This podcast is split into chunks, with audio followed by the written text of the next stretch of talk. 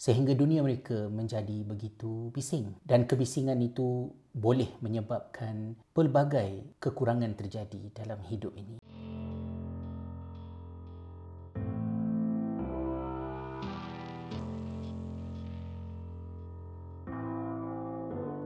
Manusia adalah makhluk sosial, hidup bersama-sama dengan manusia yang lain perlu bercampur gaul dan pergaulan itu sebahagian daripada keperluan untuk kita membentuk diri menjadi manusia yang normal. Pergaulan itu boleh mendatangkan banyak manfaat namun pada masa yang sama juga pergaulan berkenaan boleh mendatangkan kesakitan. Bersabar di atas kesakitan yang timbul akibat daripada pergaulan ini adalah sesuatu yang diberikan kekuatan oleh Nabi sallallahu alaihi wasallam. Misalnya di dalam uh, sepotong hadis baginda kata Rasulullah sallallahu alaihi wasallam al-mu'min alladhi yukhalitu an-nas wa yasbiru ala adahum khairun min alladhi la yukhalitu an-nas wa la yasbiru ala adahum seorang mukmin yang bercampur gaul dengan orang ramai dan bersabar di atas kesakitan yang timbul akibat daripada pergaulan tersebut adalah lebih baik daripada seorang mukmin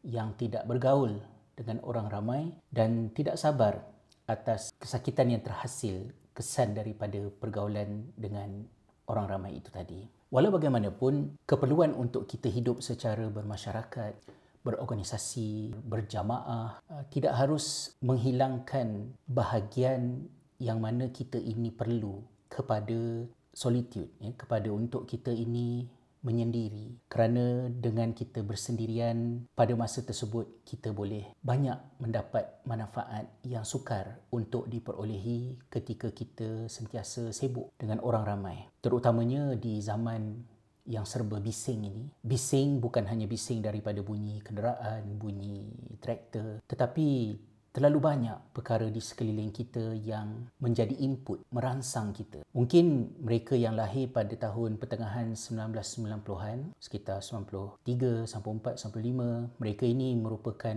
generasi yang bila masuk ke usia remaja, mereka menjadi generasi pertama yang secara fenomenanya menyumbat telinga masing-masing dengan iPod, dengan Walkman dan secara konsisten mendengar sesuatu di telinga mereka sehingga dunia mereka menjadi begitu bising dan kebisingan itu boleh menyebabkan pelbagai kekurangan terjadi dalam hidup ini. Kerana itu kita jangan bermusuh dengan duduk berseorang, mengasingkan diri kerana saya teringat kepada sepotong hadis Nabi sallallahu alaihi wasallam daripada Abu Hurairah yang menceritakan bagaimana ketika Rasulullah SAW dan para sahabat menghampiri Mekah. Baginda dan para sahabat telah melintasi uh, satu kawasan berdekatan dengan Jeddah. Uh, Rasulullah SAW menyebut siru hadha jumdan ya bergeraklah kamu teruskan perjalanan ini adalah Gunung Jumdan. Dan kemudian kata baginda SAW, Sabaqal Mufarridun telah berjaya, telah mendahului kamu Al-Mufarridun. Orang-orang yang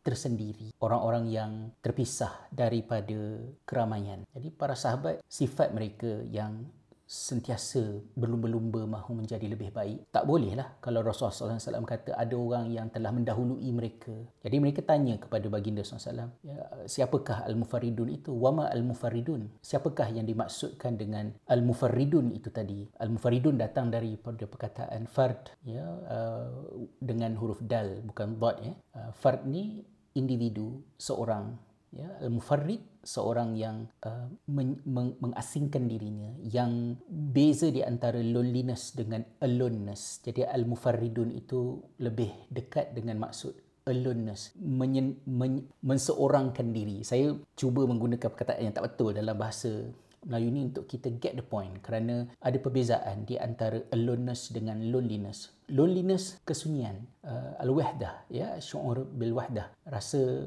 keseorangan yang mungkin menyebabkan seorang itu berasa sedih. Tetapi aloneness is not necessarily loneliness. Kesa- berseorangan itu seorang yang unik, seorang yang walaupun mungkin di kelilingnya ada ramai manusia tetapi beliau adalah dirinya sendiri. Uzlah ya uzlah jiwa uzlah emosi. Jadi dari situ perkataan fard itu datang kata Rasulullah SAW sabaqal mufaridun. Telah menang telah mendahului kamu al mufaridun orang-orang yang macam ni. Jadi sahabat tanya wa ma al mufaridun ya Rasulullah? Kata baginda sallallahu alaihi wasallam adzakirun Allah kathiran wadzakirat iaitulah mereka yang mengingati Allah dengan sebanyak-banyaknya lelaki dan juga perempuan. Hadis riwayat Muslim. Jadi sabaqal mufaridun ini antara pesanan Nabi sallallahu alaihi wasallam yang saya fikirkan ketika saya rasa sangat overwhelmed dengan uh, kehidupan mungkin lebih kurang dalam 6, 7, 8 tahun lepas ketika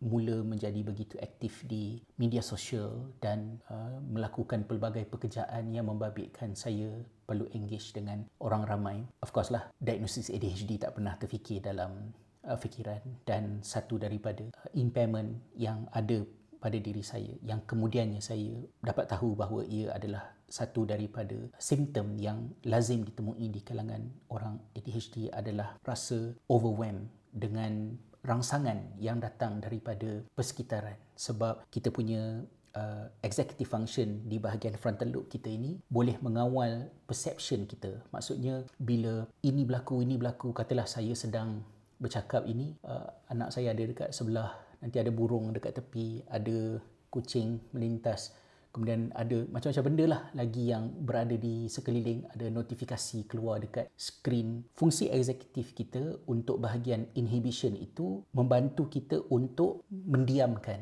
benda-benda yang tidak berkenaan supaya kita boleh fokus seumpama orkestra. Orkestra ni ada banyak alat muzik. Ada biola, ada gitar, ada uh, seruling ke piano dan macam-macam. Yang menjadikan sebuah lagu itu indah ialah apabila setiap pemain muzik itu bermain apabila dia perlu bermain dan diam apabila dia perlu diam. Tetapi kalau semua orang main serentak, tak jadi lagu lah.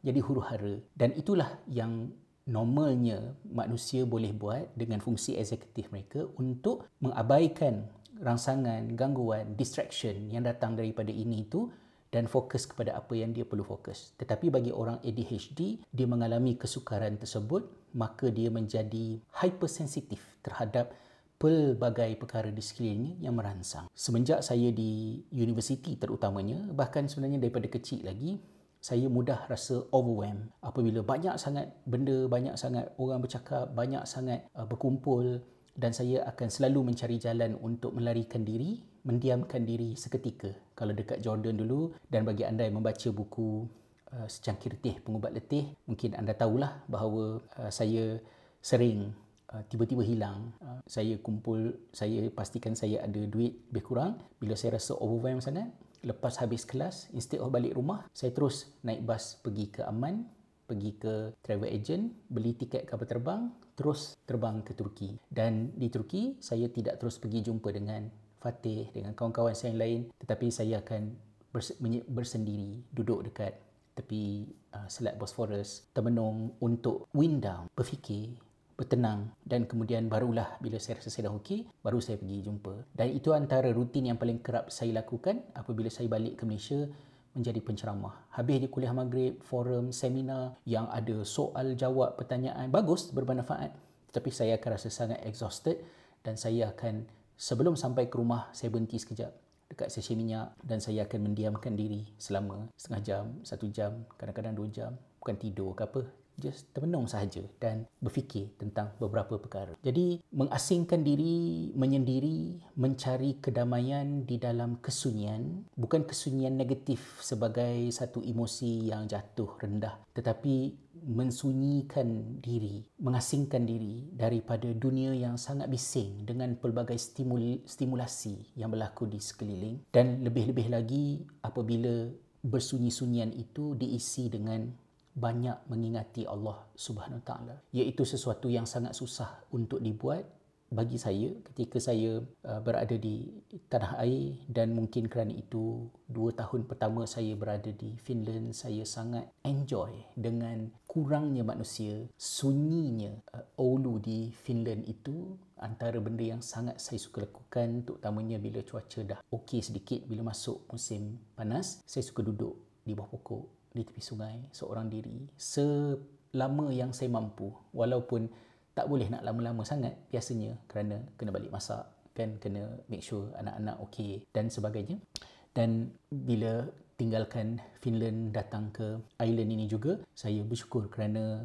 uh, rezeki kami untuk tinggal di Nice yang tidak terlalu jauh daripada Dublin. Nice ini masih kawasan yang agak rural, agak yang sedikit kekampungan. Ada lagi alam sekitarnya, masih ada rasa sunyinya, damainya. Uh, bila musim sekolah, cuti sekolah tu anak-anak uh, sentiasa ada dekat rumah, tak semua pun ada je salah seorang. Kadang-kadang memang rasa overwhelmed juga lah, tak sabar budak-budak ni nak suruh balik sekolah balik kan. Tapi bila mereka dah mula kembali ke sekolah tu, saya gunakan beberapa jam yang ada itu untuk saya ketika bertenang itu azzakirun Allah ingat kepada Allah itu tidak semestinya kita secara spesifik hanya berzikir dengan lafaz spesifik seperti subhanallah Alhamdulillah, Allahu Akbar. Tetapi juga dari segi kita berfikir, berfikir tentang kehidupan, tentang apa yang berlaku uh, menghubungkan diri kita dengan Allah Subhanahu Taala dan di usia saya ini perasaan uh, maut mati semakin dekat bila-bila masa boleh meninggalkan kehidupan ini selalu datang dan saya gunakan waktu-waktu yang menyendiri ini untuk saya muhasabah dan betulkan baliklah diri kita.